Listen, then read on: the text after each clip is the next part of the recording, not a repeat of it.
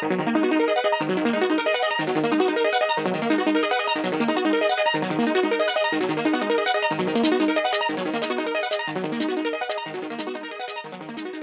everybody. Welcome to the Spin Cycle podcast. Podcast talking to the personalities, the groups, and the brands that make uh, London and the UK an incredible place to be a cyclist.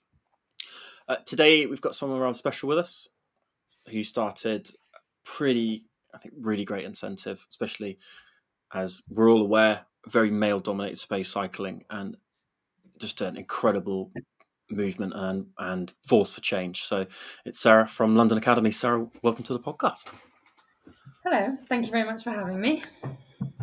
So, long-time listeners of the podcast will know that uh, we we look to break it into three sections, right? So it's you know who are you, how do you get into cycling, tell us about your thing. So Sarah can really go into London Academy, and then it'll be our, our Q and A. So um, Sarah, maybe you can start us off. Uh, maybe who are you, and, and how did you get into cycling? Mm, um, who am I? Um, so yeah, I so I'm the founder and team manager of London Academy. Um, it's something I do in my spare time and love doing. Um, and in terms of me getting into cycling, I, I well, I I've been swimming. I've been competing since I was nine or ten years old. I used to be a swimmer. Um, I did that for five, six years as I kind of grew up. And I think I had a friend there that asked me to go and do a triathlon. I think we were both mm. kind of like not doing so well at swimming anymore and we fancied a change. I went and did a triathlon. I don't really like running, not my favourite. Yeah. Um, yeah. yeah, and still isn't. And I don't plan to move into it after cycling either. Um, Very good. And, and I think my, my dad took me to the local club to cycle because I think he had a bike at the time. Um, he'd take me down to the local club. That's sort of how it all started. Um, I enjoyed the cycling way more. I did a couple triathlons and stopped um, and just ended up riding and kind of th- thrown into local club stuff. So doing time trials on a Thursday night, going on a club run on a Sunday, um, and gradually got picked up by um, a friend's coach at the time who was part of British Cycling, um, and very much thrown onto the British Cycling talent team. I was kind of I was almost too old for it, so I spent okay. a little bit of time on that for maybe six months. I got thrown on the track I didn't know what I was doing. There's a lot of people there that knew what they were doing, and I didn't. As a 15 year old, I was kind of very shy, and yeah, it's it's a big thing to go and do. But um, mm. yeah, that's kind of how I started that, and I just started racing. Started racing as a junior, um, and I've been part of lots of different teams and clubs ever since. So I think I was I was very lucky when I was starting out that I was put into a couple teams. Um, that were headed up by Hannah Barnes and Lucy Garner. They were kind of the oh, nice. talent at the time, and actually, I mean, yeah, big names that are still big names. Um, and the teams were created around them, and actually, a lot of people who were in those teams are still in cycling or still racing, which I think is great. Um, I'm very lucky to be given bikes and support at that point. Um, and I kind of have moved through different teams as I've gone through uni and started work and that sort of thing. So I've been I've been racing for 15 years now, 16 years, um, which Amazing. feels like a long time. um, kind of coming coming out of the sport, um, but I start. I mean, very much I started because my dad took me along to the local club, which is kind of what I hope a lot of people have that experience of going on to a club and people mm. teaching them what they need to know at that age or any age really, um, mm. and that kind of kick started me. So when you started racing, what was that like back then versus I guess maybe we're going into the next section already, but like how was it the kind of environment that it was specifically from, you know, racing against other other women and, you know, the the scene that you have, how was it how would you say it's very different to it is now really? Mm, the scene's just bigger now. I think there weren't there weren't as many races, there weren't as many people. For example, at a national series race, then maybe there were sixty of us. And actually the field was quite the experience level was quite similar across the whole of us. So we kind of there wasn't much of a split going on. Um, mm. And now you can get up to 140 riders, and I think the split, the the the like breadth of experience and kind of uh, capability is is bigger. Which it's mm. like it's just a different. It's it's gotten a lot bigger. There's a lot more pe- women doing it. I guess, yeah, it's it's definitely evolved since I was since it was 15 years ago, I guess. Um, mm. But I don't think the racing was just as good. Like I started yeah. racing then and racing now, like the same things happen. The mm-hmm. same mm-hmm. like quality of racer is there, um, which I think is really cool. I think it's an incredibly British thing. The whole, I know they do it in Belgium a lot, but speaking to a few other people, there's there's some very Britishness about it. Like people who do grass racing, like that's a very British thing. I feel, or also, like I think it was the, they still do it in Guildford, don't they? That Guildford crit race. Yeah. Let's talk did you end up ever doing any of those kind of like classic British races? I know you said you you've been racing for a lot of different teams. Did you ever kind of go up to that kind of that kind of um, yeah? So kind of I kind of I've raced pretty much most of the races in the UK. I'd say over those years, mm. um, nice, and which is kind of a nice thing to be able to say. Like I raced the first ever tour series up in Stoke. That was a cool thing to yeah. do. Um, hopefully, it comes back one day because I loved watching it on TV. Um, yeah uh, came Lincoln didn't exist. Lincoln GP wasn't. They didn't have a women's version when I was younger. Oh, but I came yeah. back and did it. Um, maybe five or six years, 2016. That's longer than that now. Mm-hmm. Um, that's that's eight years ago. That's a while ago. Um, but I did that then, and yeah, what else have I done? Lots of bits and pieces. I think. I guess like it didn't feel iconic. I guess when I was doing it when I was younger because it wasn't that much. It, mm. it didn't feel. Now it feels a lot more like that like sending riders yeah. to races now and being like this is what this race is about and that's how that's the status it now has is the cool thing. Mm. yeah. Maybe didn't feel like that years ago. It was more like tour series was the exciting thing that was on tv that you could actually go home and watch yourself on which was you know i was stoked. At 17 cool. 18 that was cool. Mega. Yeah. That's mega. How did you how did you um how did you juggle being at university and racing at really high level as well then? Because a lot of people it's an either or choice but it sounded like you were racing at the highest level but you were also not to get too deep into it but you're also operating at an incredibly strong cognitive level as well right so there's only so many hours in a day where you can train really hard mm. you're also in studying you're also working you do how how did you find balancing that and or how did you balance that I actually don't think I actually stopped racing at uni. Um, I had a bit of a funny thing where I um, I was I was still riding bikes. I've always kind of ridden bikes, but I wasn't racing as much. Before I went mm. to hmm. uni, I applied for like the Olympic Development Program, which was I think is it's called something different now, perhaps. Um, but I hmm. went to selection camp. I didn't get on it, um, and it kind of disheartened me a bit because I was about to go to uni. I was like, right, this is the year the fees change. I'm yeah. going, or I'm like, yeah, we're not waiting age. it's happening. Yeah, we're the, we're the same age. My friends had that same conversation. They're like, I'm not actually not going on a gap year because it cost me 20 grand. Yes. So I was definitely going, and I, I, wanted to go to uni, so that was the thing. Um, I raced a little bit whilst I was there, but I sort of fell out of love with it, um, and kind of got coaxed back into it over a couple of years. Um, but I think as much as I was still training, I ended up switching back to triathlon, another weird kind of way back in. Uh, my one of my best mates was a swimmer. This is quite off topic, and um, he was like, "Just come and swim again," because I just wasn't happy with doing whatever I was doing with cycling, and I just switched for a bit and absolutely hated running for the second time in a row, um, but still did it and just threw myself into doing sport still. Mm. Um, but yeah, I think that still is a really valid question because throughout the entire time I've raced, it's that constant battle of traveling up and down the country on a weekend and then going back and at 9 a.m. on a Monday morning, you're back in work and your brain is just like fried. yeah. And it's how do you balance that bit? And I think the, the only thing is, I've realized you realize that you're like the mental capacity you have versus the physical capacity. You have to like separate the two and be like, just because I've had a really hard day at work and my brain has been working a lot, it doesn't mean that I can't go and get on my bike and do something different. So I think mm. learning to separate those sometimes just help me get out or like and also just have people to do it with. That was a big mm. thing. Yeah. So when did you go from I guess racing to wanting to become a I guess a team manager, not to go too quickly into the next section. But was there like a were you very much into I want to become a coach? I've never thought about being a coach, yeah.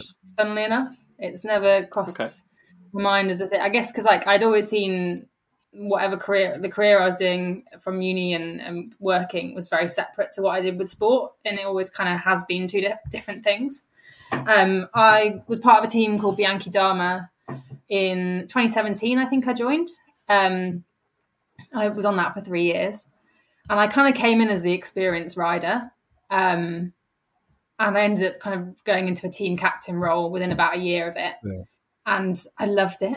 I think I kind of had that. The riders that were with us, not as in that's kind of funny. Um, I loved it because it, like um, the riders that were in the team hadn't been racing for that long, and they were new to it, and they didn't know what was coming or like how to approach races and there was kind of that magic thing of I'd experienced quite a lot and I'd been part of teams that I was very lucky to be given things and to be supported. And I really wanted to Mm. give that experience to these riders.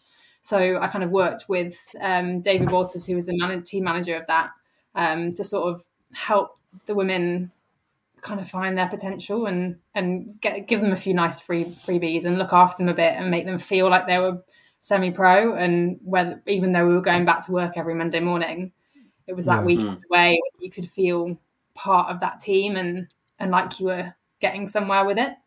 Um, but yeah, I really enjoyed that experience, and I think we had a really good few years that that team of us, and we're still we're still friends now, which is kind of I think testament to how well we gelled together as a team. But Mm. I think that was that. I didn't think about being a coach or anything like that. I mean, if you ask me anything about numbers, I'd never use a power meter. I don't use a heart rate monitor. I literally just ride my bike, and I Oh, always nice. have done. Nice, nice. Amazing. it's important Nice. to like ride on fields, and I think I will never touch a power meter. I don't think. Um, but it's like not that I'm against any of those things. It's just like it was never in my my orbit, and so I've just carried on as is. So those things I haven't thought about as much. But yeah, the, that that experience with Bianchi was a total kind of. I was sort of coming out of racing, I guess. It's coming out Mm. as in like I wasn't really finding my place anymore. I was doing a lot of racing, but it wasn't really giving me the results I wanted it to because either work was a lot, lot. There was other stuff going on in my life that meant that training wasn't the thing that was always the most prioritized, or I- maybe I was tired for it. So Mm. I knew that maybe I was frustrated at myself that I wasn't getting more out of the racing. And I knew I wanted more, but everything else in my life was kind of pulling me in different directions, and that's totally okay. It's just like I was trying to find out where, if I was going to move myself out of racing at that level, and how I felt about that because I'd done it at that level for 10 years and it feels like a huge part of your personality. and you're like, does that just define me? And that's what I do every weekend, every summer. What what do I do Mhm. instead? So it gave me like a when I was at a race, I could focus not on me, but I could focus on the other riders and say, right, what's our plan? What are we gonna do? So that then my brain just switched off a bit and let and hopefully just let myself race and not worry about it. Yeah. Amazing. Well, uh, maybe that is a great segue for section two. Sarah can tell us about London Academy.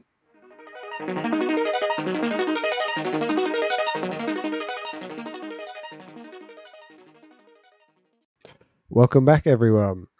Sarah, how did the London Academy start? Mm.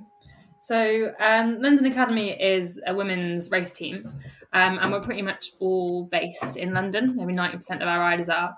Um, the Academy, I guess it started because I wanted to create a team that I wanted to see. Yeah. So, it was all the things that it's like a culmination of all the things that I've experienced, seen, had riders that I know experience things, the good, the bad things, the kind of all the bits in between, and how could I pull those things together and say, this is how I think I'd like a team to be run nowadays. Um, so I kind of just through that. all- I think it's just it's it's been growing as it goes. So like it, I've never run a team before, right? I've helped out with, with Bianchi and figured that, and then suddenly I had 14 riders, I think, the first year, and we were like, right, how do we do this? what do we do?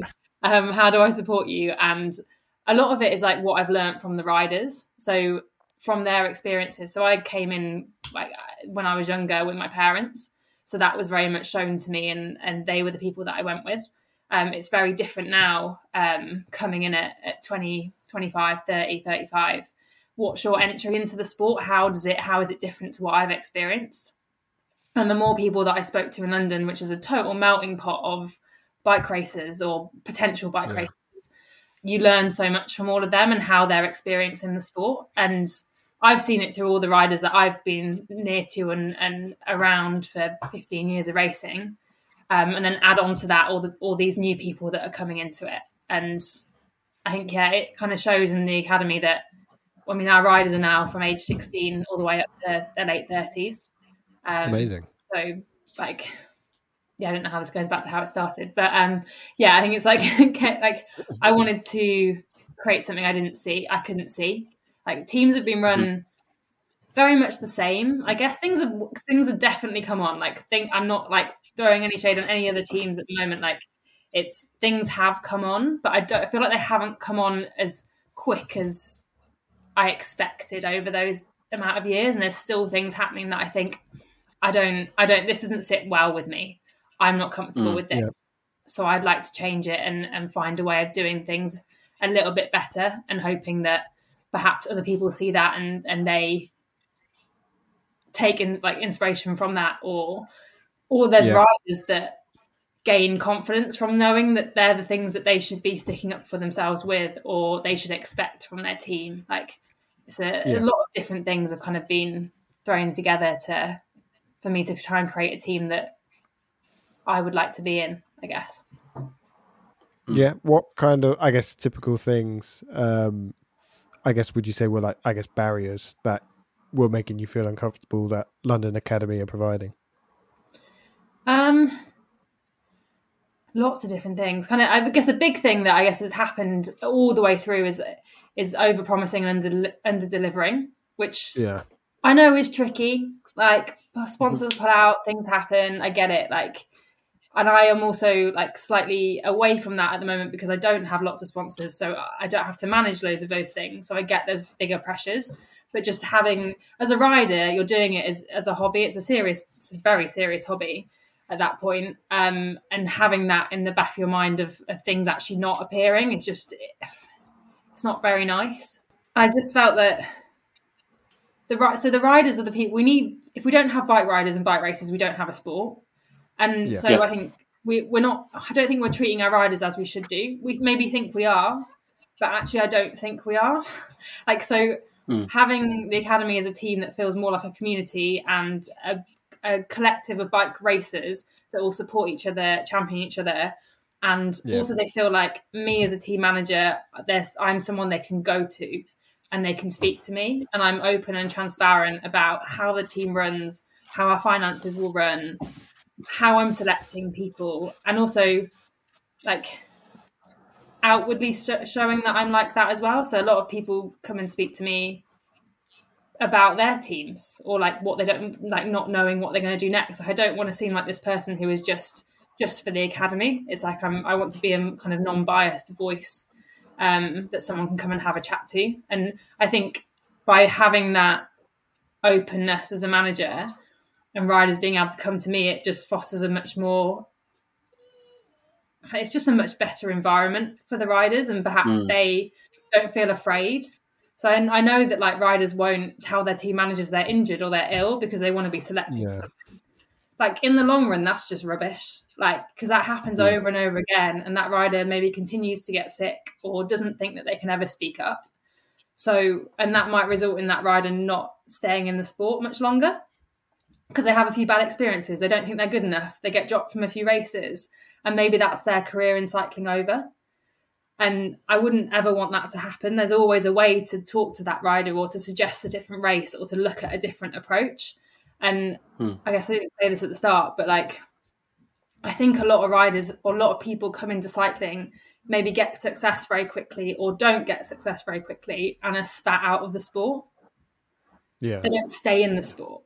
And like, I want more Hmm. women staying in the sport and finding the part that they belong to, because there isn't just like national series racing. There's so much other racing and things, and you might not even suit road racing. You might want to be a cross racer, or you might want to go do gravel.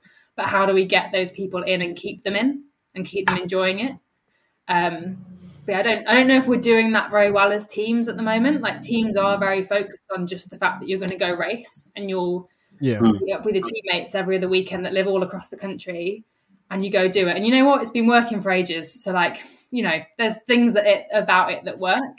I just don't know if it's like a long term solution to getting more women into the sport and making the the peloton at that national race strong. Like there needs to be a depth in the sport, right? So Mhm. we need to like move people through that system so they learn and they develop as a rider so that like five years down the line, they're now at the point at which they can top 20 in a national series. It must might have taken them five years to get there. But being on the academy or a team like it would have fostered that and helped them get there rather than two years in, them going, Oh, well, I've been dropped three times in this. Like, what am I doing in this sport? I'll go try something else.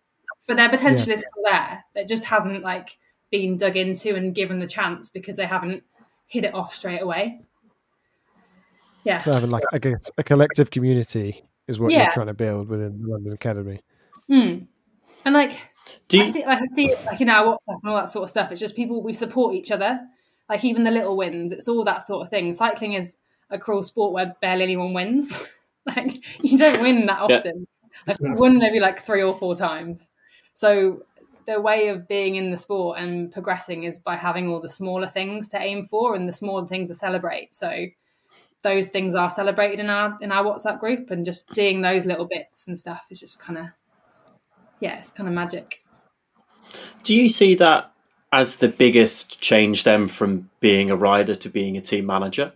Where when you were a rider, you were, you know, solely focused on your results, your preparation, your feeling, and, and now kind of stepping up to not only a manager but an owner of a team and quite a you know important member of, of, of the community. Is that the biggest change you've seen, and is that the where you want to take the further change, right? Kind of harmonizing all together and, and just making everybody's on the same page, and, and that there is a competitive scene for women to race.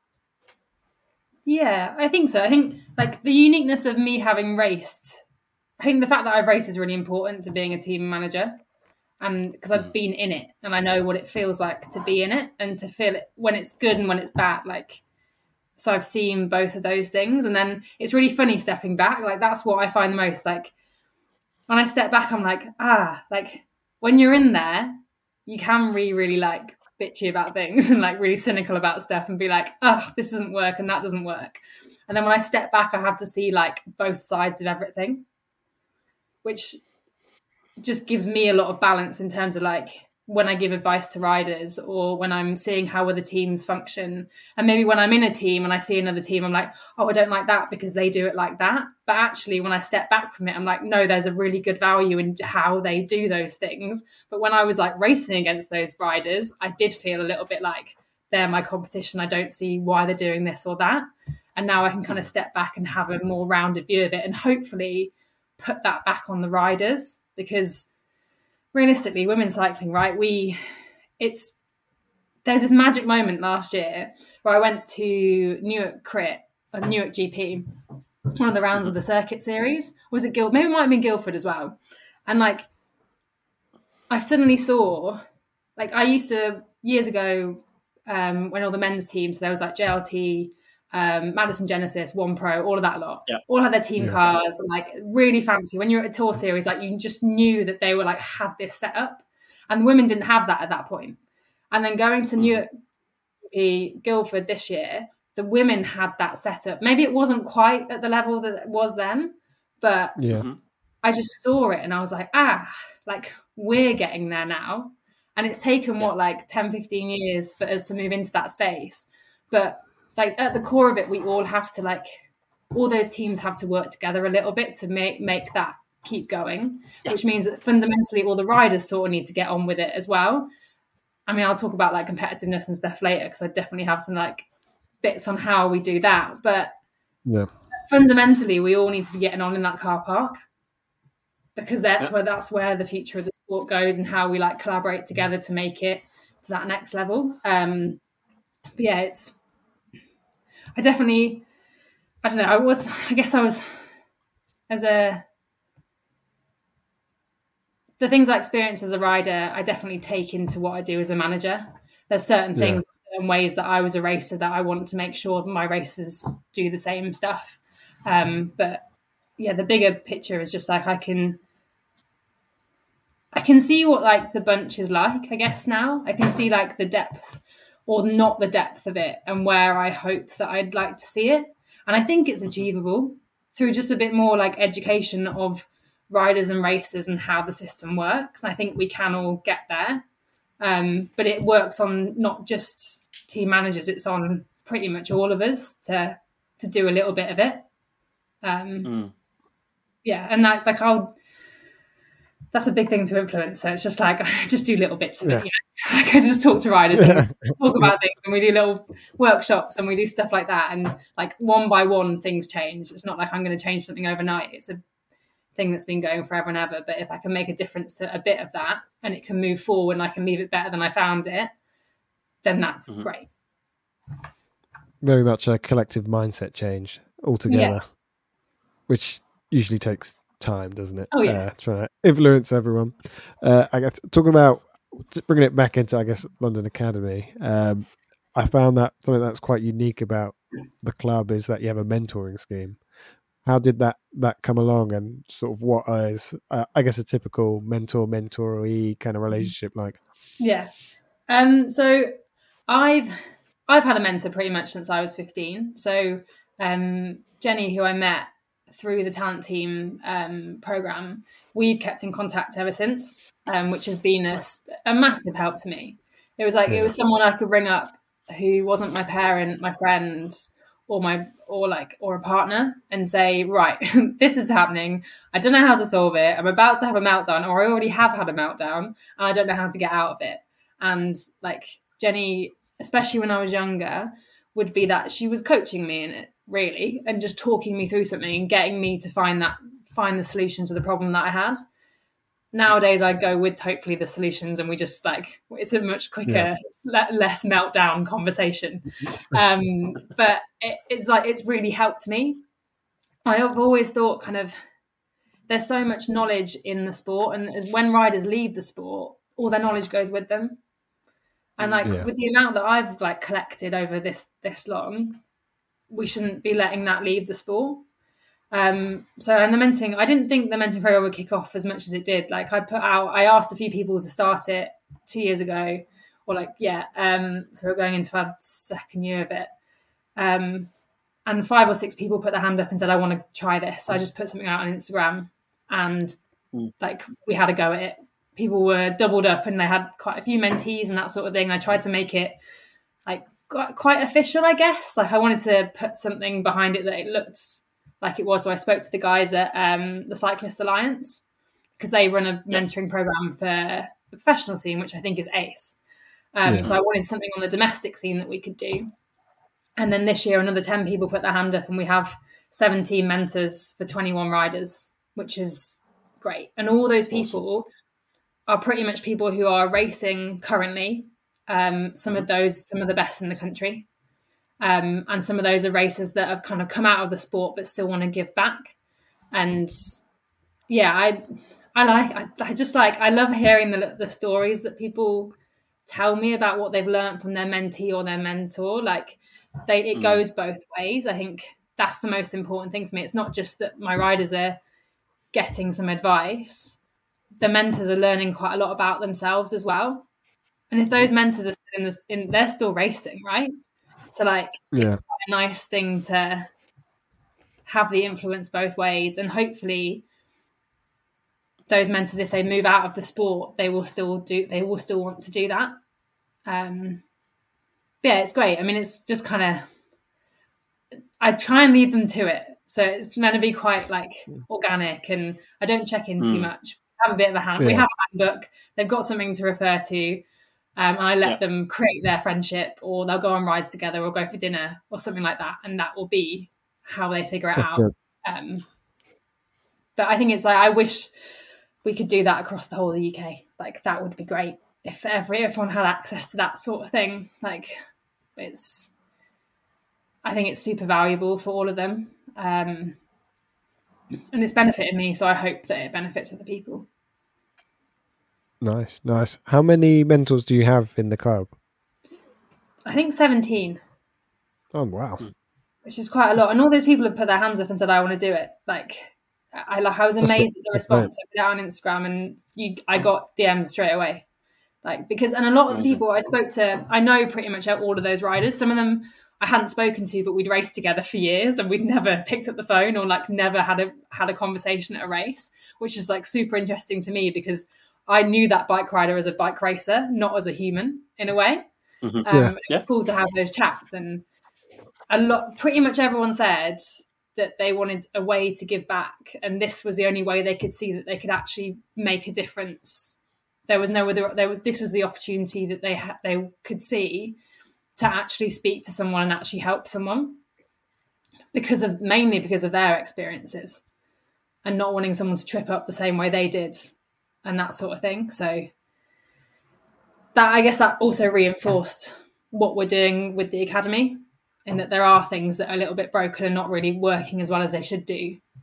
So, Sarah, how do people join London Academy? If people listening to this podcast are keen to start racing, what does that process look like? How do people? How can people get involved? Mm-hmm. Yeah, so we we have an application process that will open each year. Um, it will probably open around August September time, um, and that's your usual entry onto the team at the moment.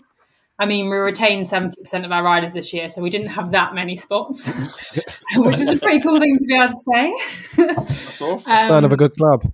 yeah um but that's kind of usually how it works like i guess uh, every cycling team is different in how they do things i think more and more people are doing application forms i like that because i can find a little bit more about out about a rider not just what their results are Yeah. i care about way more than just what their result was for the last year or so um Yeah.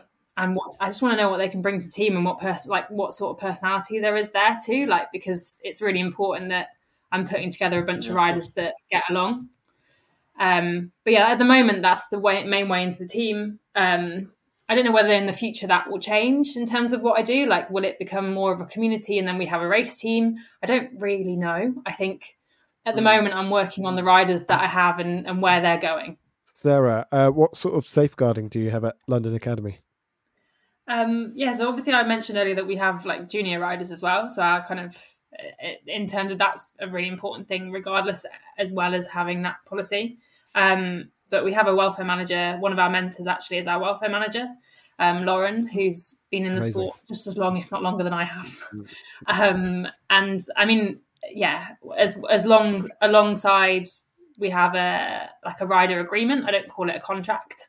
It's more of an agreement. It's more of a kind of a friendly friendlier term. I feel, um, and I ride a handbook as well this year. So I've been wanting to put a rider handbook together for years. I wanted one when I was on, on Bianchi just to have like a bit of a how-to guide, mainly to Yeah. save myself time. Yeah. And then I wrote it, and then I everything just says refer to me, and I'm just like, oh, like, it's really like, like so when you keep asking me questions, I'm like, ah, that's because I said you could ask me that question. Um, I Yeah. should have referred to someone else. Um, Yeah. but yeah, in terms of that, I think it's one of those things. It's funny with a team because it's not a club. So with a team, in terms of how you register a BC, um, it's changed a little bit now. But when I registered three years ago to be a team manager, I literally just got it put on my license, and I was a bit like, huh, how do I do this? What what are the things that I should be held accountable for? Or and that panicked me because I was like, ah, I've got twenty riders and I'm not trained in this. I I like my job is totally different to what I'm doing now um, with this team, um, and I kind of wanted more of a framework. I wanted a bit of like accountability for myself, or something also that could protect me if anything happened. I guess the main thing that I had at that point is that you could there's a compliance team at British Cycling that can be referred to Mm. and should be able to support and help, and that's my main point of port of call really. Um, but yeah, it's a funny one really because clubs I guess have more of a structure, and for a team there is no blueprint, and Mm. maybe there should be. I, I kind of think there should, Yeah. um, especially with the fact that riders are given things and like there's money there's things paid for and races paid for and there needs to be something i'm sure every team has an agreement and a, and a contract um, but Mhm. yeah it definitely i definitely got midway through the first year and thought huh how does how do all these things work should someone be asking me questions about this um, yeah it's a funny one Yeah, it's that- a yeah, crazy. it's- yeah. Yeah, it's crazy. There's no like set structure. It's just Hmm. make it up as you go along, Yeah. which is not not ideal. Uh, talking about, uh, I guess, you know, as you mentioned, like sort of races and competitiveness. What are the, I guess, what does the women's scene look like currently compared to, I guess, we'll go with how does the the current, I guess, female domestic scene look, and then how has it progressed from the last ten years? I think everyone gives it a bit of a bad rap at the moment. And I can't quite get my head around why. Because there's a lot of racing on. Like we have we have um Yeah. we use Spond to organise put all our races on just so I can see what everyone's doing. It's a real simple way for us to do it. And there's bloody loads of races on there. Like there's so like everyone keeps adding them on. Like there's so much racing on. And um I think there's a constant thing of there not being enough national series races, or especially for Yeah. the men, there's not uh, like UCI level racing in the UK. Like I get that there's a, and we haven't got Tour Series. Tour Britain is a thing that's coming and going. Yeah, There is something in there that's not working, and hopefully will be resolved. But if you're a race, if you're a female racer in the UK at the moment, there's so much racing to do, and like hopefully there's so much exciting racing to do. Like just because there's only six national series road rounds and there's maybe eight circuit rounds, that's that can fill your calendar pretty easy.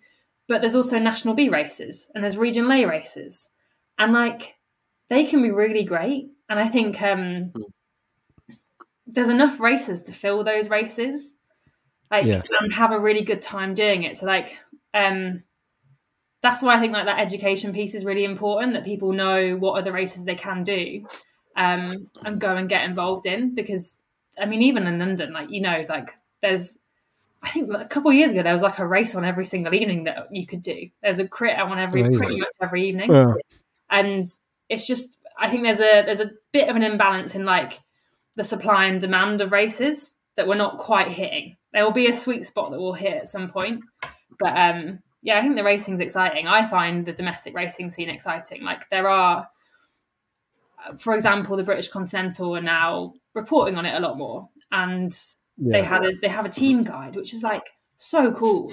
Like I would have cool. loved that when I was younger. What if it like it said that I'd transfer from this team to that team? Yeah, Like, when I posted it in the WhatsApp, everyone was like dead excited that their names are up on this thing, and like these Oh, are all new races that That's have never experienced this.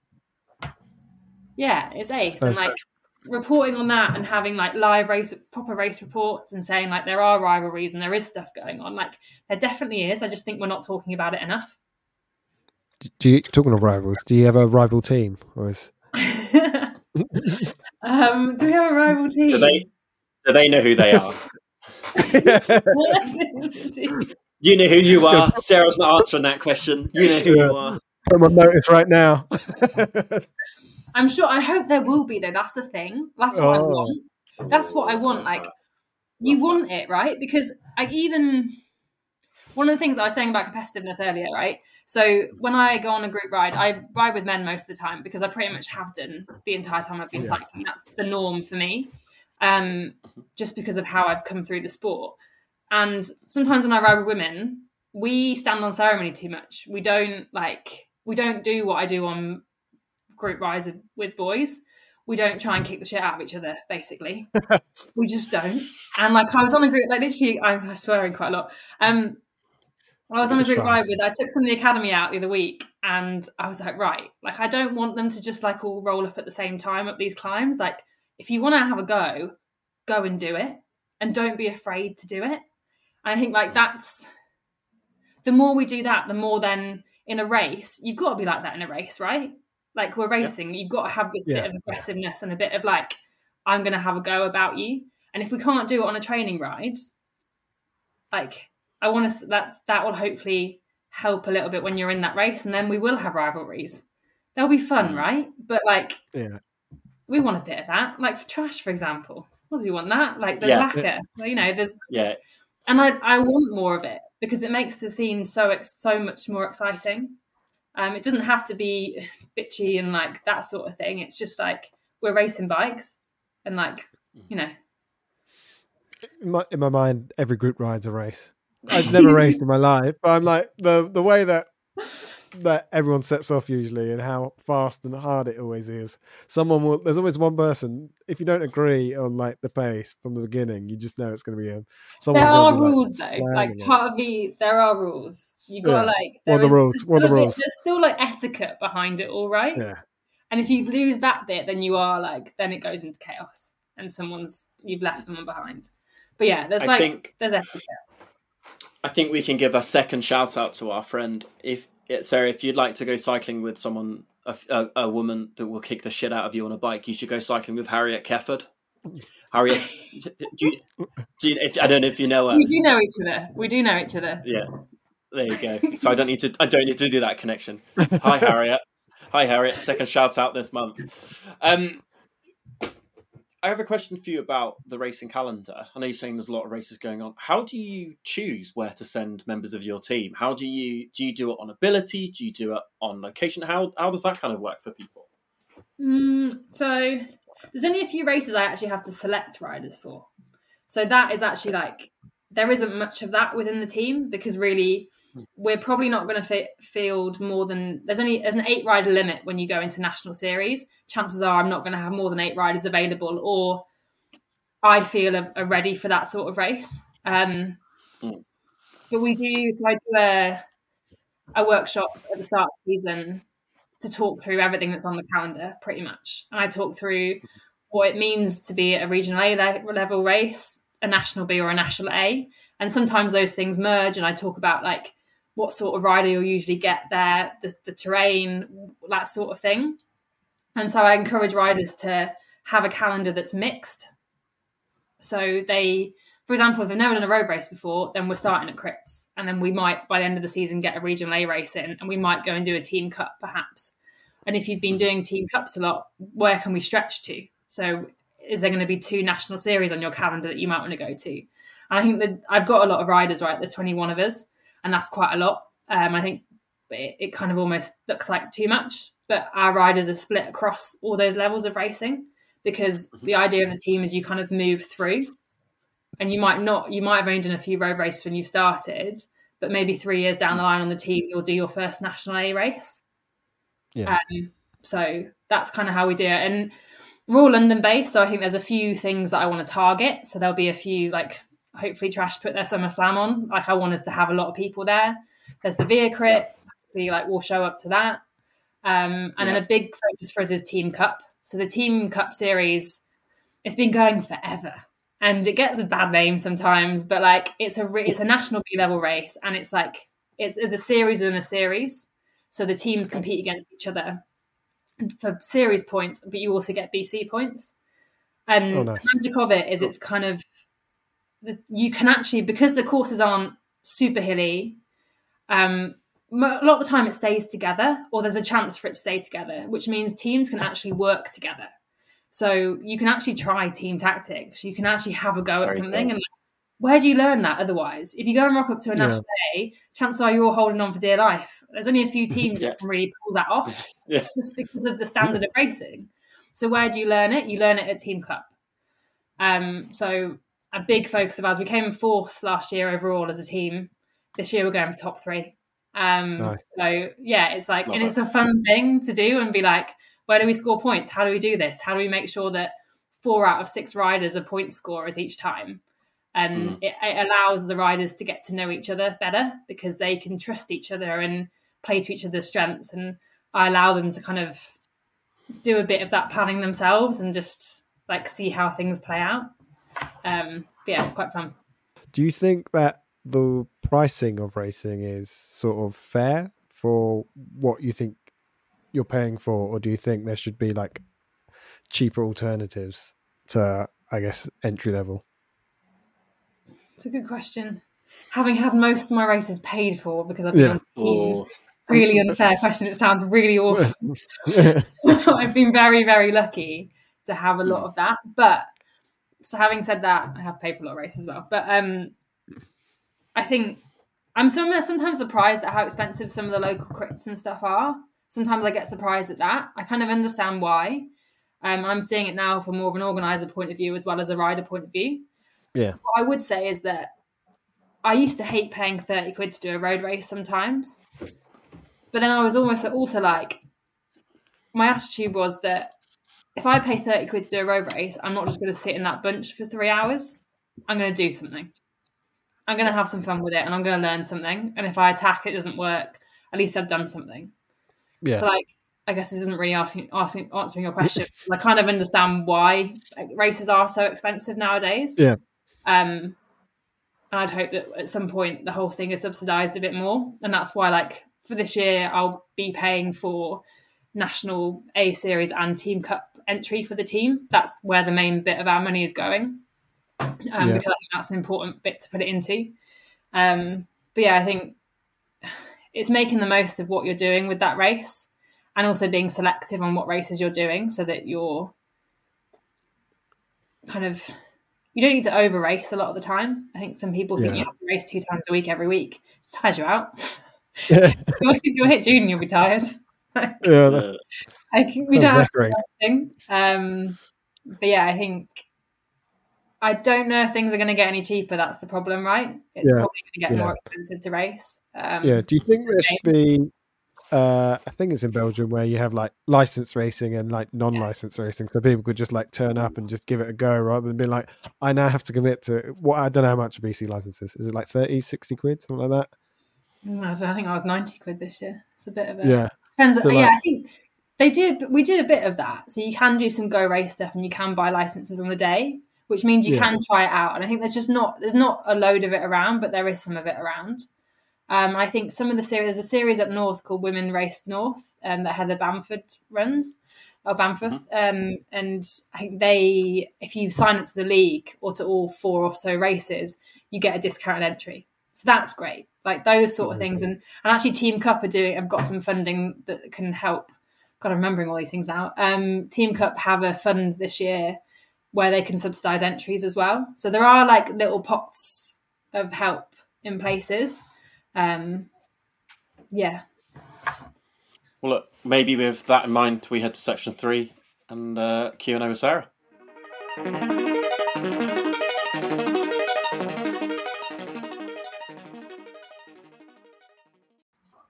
Welcome back, everybody. Going to go through our Q and A round with Sarah now. So, Sarah, to to kick us off, so you're a London-based cyclist. Uh, what do you believe is more pro? Do you think is it Richmond Park or is it Regent's Park? more pro is an interesting question. Um, you get the same standard of what I think people think are pro at both those parts. Um, I'm going to go Regents because I don't go to Richmond. Um, I also hold quite a lot of qualms on the uh, clockwise Regents, so I'm going to go with Regents. I love a clockwise regents. I mean, I only go clockwise. I never go anti-clockwise. It's too many people. Um, Mm. No, it's def- I don't know. I used, yeah, I've always ridden there, and either with Fifth Floor or kind of a start. Yeah, when I first came to London, I started riding there with Fifth Floor and what was Romance at the time as well, and it was fast. Like we rode fast. I look at it now and I'm like, well, how did I do that, and how is it safe? Um, I don't think it's particularly safe, um, but um, yeah, I mean, I mainly go to because it's a thing I can do in the morning that's social. And I can go for a coffee afterwards, and then work is quite is a bit more palatable for the rest of the day. Um, but yeah, you, you get all sorts at Regents, don't you? There's a lot going on there. Yeah. I mean, I'm currently going around there on my actual winter bike with panniers and proper mud guards, which you don't see much of. So, Mm. and I think we need to see more of that in the winter. And I, yeah, I get a lot of grief for my pannier rack, but you know, Oh, off who? everyone I ride with, I get it all the time. Like, why do you on your bike? I'm like, one, it's Oh. useful and I use it. Two, when summer comes around, I'm on a really, really light bike. Just you Dif- wait. the you know? difference. The difference. Yeah. So uh, after riding, um, what are your favourite, I guess, cafe spots? They can be in London, outside of London. Um, Mm. Oh, I'm going you to like give a shout out to my. I've got a good local one. Um, I roll out. I live in southeast London. Um, I roll out usually through Beckenham into Kent. Um, and Fee and Brown are in Beckenham, and they're my fave. Um, I kind of met them, the guys in lockdown. They ride bikes a bit too. They let me take my bike in. nice. And they have. I'd say they've got the best banana breads Ooh. in London. What's, I what, reckon. wh- what makes it the best? I don't know if it's just because you get it with jam and butter. There's not many Ooh. places that you get jam and butter, but I guess That's it's like good. quite a close rival, I think, to caffeine. If I was at Re- if I'm at Regents, it's probably I'd probably go to caffeine. Nice, Um, nice. Do or you I just like uh, anywhere that's a decent pastry, you know. yeah. Do you do you like a cafe mid like mid ride, or is it always at the end? Or do you I've had this. I've literally had this discussion with someone lately, and like we're very much in disagreement on this as well. I'm more of an at the end of a ride. I would rather, especially in winter, I'd just rather keep moving. But if I'm gonna Yeah. have a calf stop, it just has to be like minimal faff. Like we're not there for an hour. We're there like to just have some food and leave. Because I'm just not that great after. Like I'm kind. My cafe legs are not that great. I'm better off just keeping going. I think. Um, but yeah, I've had that debate with someone recently, and we, we definitely disagree. I think in winter at the end makes sense Yeah, because if you don't want to stop and just go home because you're too cold, you can do that. But in summer, I always run out of water, so I'm like mid stop's fine because I, I have a lot of snacks. I take a lot of snacks Yeah. with me. I think a lot of people do, like. I don't get this because I've just ever since I've been riding, I always have too much food with me. I will always bring things home. Like that's just I, I'm always overstocked with food. Someone else might need it. Um, so like my my need to stop is therefore less because I've Mm. pretty much always got what I need. Whereas I Yeah, like I'm I'm the other way around. Don't take, don't take anything with them, and I'm like, what? how I'm the other way around. food? I'm the other way around, and, I, and and that's a hill I'm willing to die on. I'll, I like I told NJ about this. I went out on my bike, and I only needed one bidon full of water, but for aesthetic reasons, I took out two. You know, one was empty, one had water in it, and I took out, and then I only put one on there that had that was empty. So, and then the only gel I had was a caffeine gel that has more caffeine in it than a Red Bull. And yeah, I'm I'm like Wilford. I'm I'm underprepared, and that's the kind of the chaotic energy I don't really care about as well. And I don't stop mm-hmm. midway. I wake up in the morning. I got diamonds in the legs. I'm flying. As soon as I stop, I'm I'm looking at the nearest train station. I want to go home. I want to get off the bike. I'm, I'm I hate stopping. this is the toxic bit of the sport that I don't like. you just explained Wow. everything I don't want to go on a group ride with is you. Well, you've led us great into the next section. Is what do you dislike about cycling? it's Cam. It's just yeah, that's it. That's it. We're done there. Um, what did we say earlier? We were saying something earlier about this. I can't remember. Um, what do I dislike about cycling? it can be anything. It can be something so small that you- like Cam hates oversized bully wheels. Oh, just talking about what's what's chat. I Oh. switch off like instantly, mainly because I just don't know what it means and stuff. But I just switch off instantly. Um, it's the way to completely bore me. Um, what else don't I like? I just I don't like the, the lack of use of winter bikes. There is a time if you can afford a very very fancy summer bike, you can definitely afford to have a winter bike. I'm sorry, but like. you don't need to be that Not looking good for you. It's not can looking good for you, Cam. Um, we're not going to be friends. Um,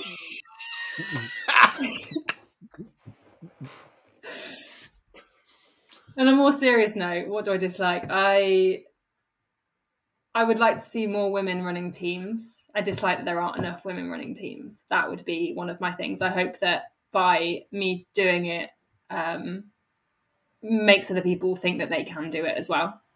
That would be really cool to see. Nice. Um, so you might not know about this about this podcast, Sarah, but um, I'm a fan of the white bib short, which again is a, is a big red flag for other cyclists. I don't do myself any favors, to be honest with you. Um, where do you see yourself within the the solar system of white bibs? Are you would you ever consider them? Are you a fan? And uh, yeah, how do you feel generally about the white bib short chat? They're incredibly impractical for starters.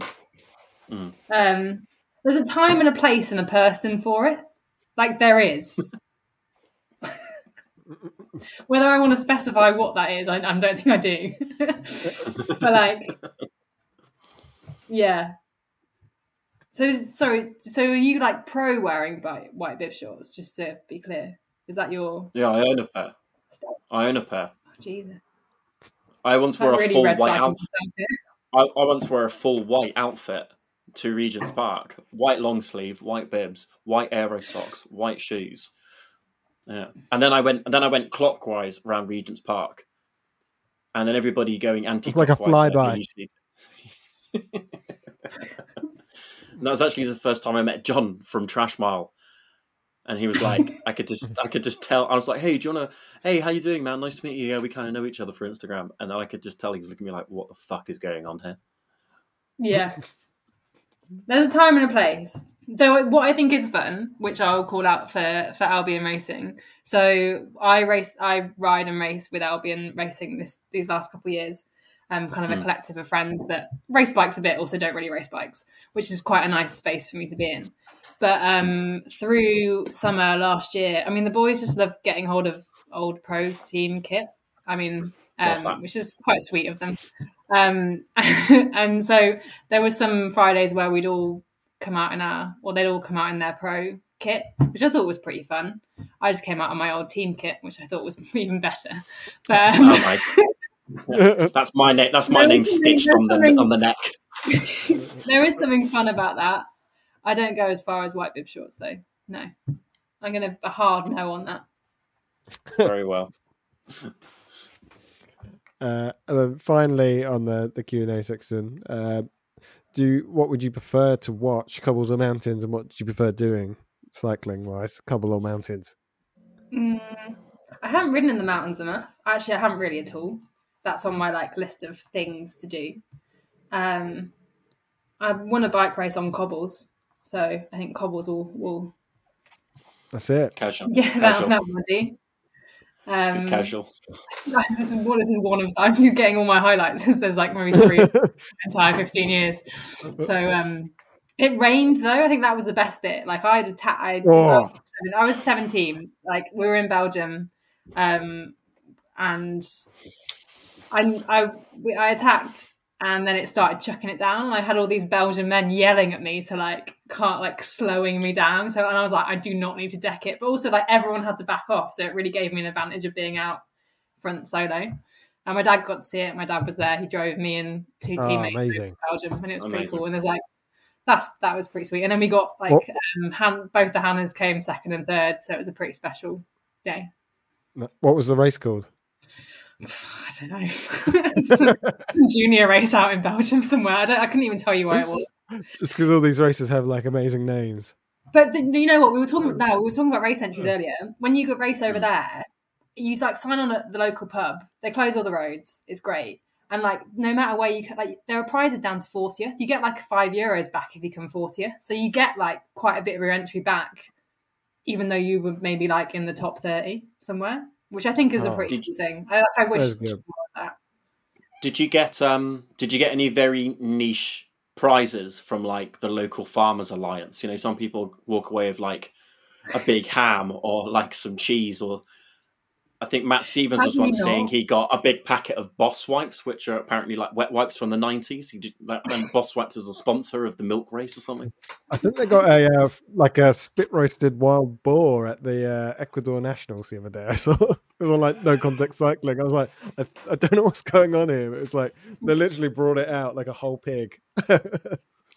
I like that um, at Cicle Classic you just get a huge like there's a sprint for a for a pork pie because it's Melton Mowbray, so you get a huge pork pie if you win one of the Wow. sprints in the race, which I think is a pretty sweet prize.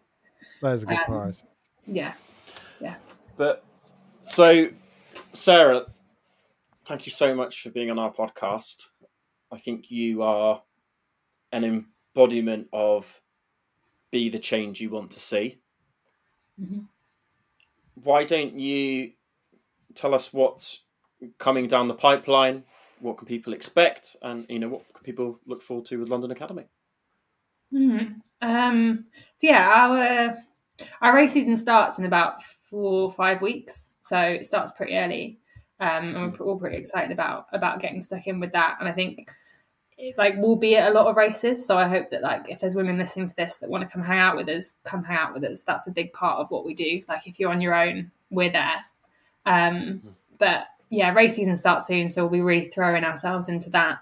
Um, there's a few more events and bits um, going on. So I I run so yeah it's something I didn't like we I try and do a bit more community stuff because if people aren't on a lot of people don't get onto the team because there's only 20 spaces on the team so how can I help the rest of the community get into racing and that is through workshops or through skill sessions and stuff like that so I did a few workshops last year called bike racing 101 so basically just learning the basics of how to turn up what to do how to enter all that sort of stuff um, and I'm running another one of those on the 11th of March. They're online, so anyone can join. Um, there's a sign up link in our, in our on our Instagram. So yeah, I'll be running another one of those. I'll probably run one another one in summer. Um, and then we're having a launch, which I haven't Ooh. haven't got round to getting exclusive here because I haven't even I haven't even spoken about this anywhere else yet. Um, that's going to be on the seventh of March um, is it going to be on? Yes, seventh March, Thursday. Um, we'll have that at VIA. Um, so I'll be getting oh, some nice. comments out about that at some point. But it's just a nice way to kick things off. I think the traditional cycling launch nowadays is a bit like we go, we look at the bikes, you look at the kit, you talk through the sponsors. I'm not going to do that. Like I want to talk to some of our riders and just get people excited about racing and, and the fact that we're going to be about be out there and hopefully have a good time doing it. So yeah, good chance to get together. But yeah, that's amazing. Guess, yeah, I've spent like the last. It's a weird time where like I've spent the last few months just figuring out how we're going to run the team, and then as soon as I race, I kind of like kind of breathe a sigh of relief and go right, get on with it. now it's your turn. I've like set, hopefully set everything up okay, and then we just go go get stuck in, and I get to go and watch them race. Lovely. Amazing. What the, what's the Instagram handle? Is it just on Instagram that you're on? At the moment, we only exist on Instagram. That will change it's in the in the works. I think it's that funny thing where like it's taken. I'm learning as I go, and it's kind of mm-hmm. evolving as it goes. So I'm guessing there are things coming. It just take, takes a while when you've got a full time job alongside it. Yeah. Um, but yeah, one of my big things this year is to just have a bit more support. I think for myself, I think um, to make these things sustainable and to make sure that teams don't go bust and disappear, the team management needs support and needs to have a network. And yeah. I just haven't done that very well yet, just because I didn't know what I was doing, I think. So, um, yeah, there's more coming. It's just getting there. Amazing. Well, Sarah, thank you so much for being on our podcast. We're going to link to the workshops, all of your socials. We'll put it all in the description of the podcast and on YouTube when we put this out and when we put this on uh, Instagram, similarly, but thank you from me.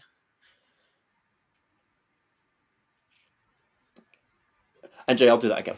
Um, We're recording this, not where are we? I was like, you've never, you've never thrown to me before. you really went in, you like, we're going to put this on YouTube, and I was like, this isn't being recorded. this isn't going in. I, fu- I, f- I fucked this bit up. All right, cool.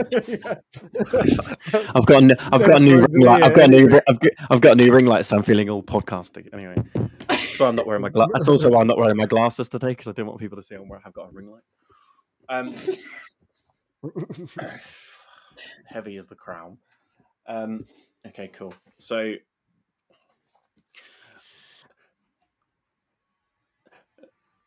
Sorry, you breathed through your nose, and I could hear. Um, Sarah, thank you so much for being on the podcast. Uh, we've really enjoyed having you. we we're going to make sure we link to all of the socials underneath the YouTube, underneath our Instagram page for where people can find uh, team releases, the schedule you guys are on, and, and your workshops as well. So, uh, thank you for myself, thank you from NJ, and everyone else. We'll see you soon. Bye.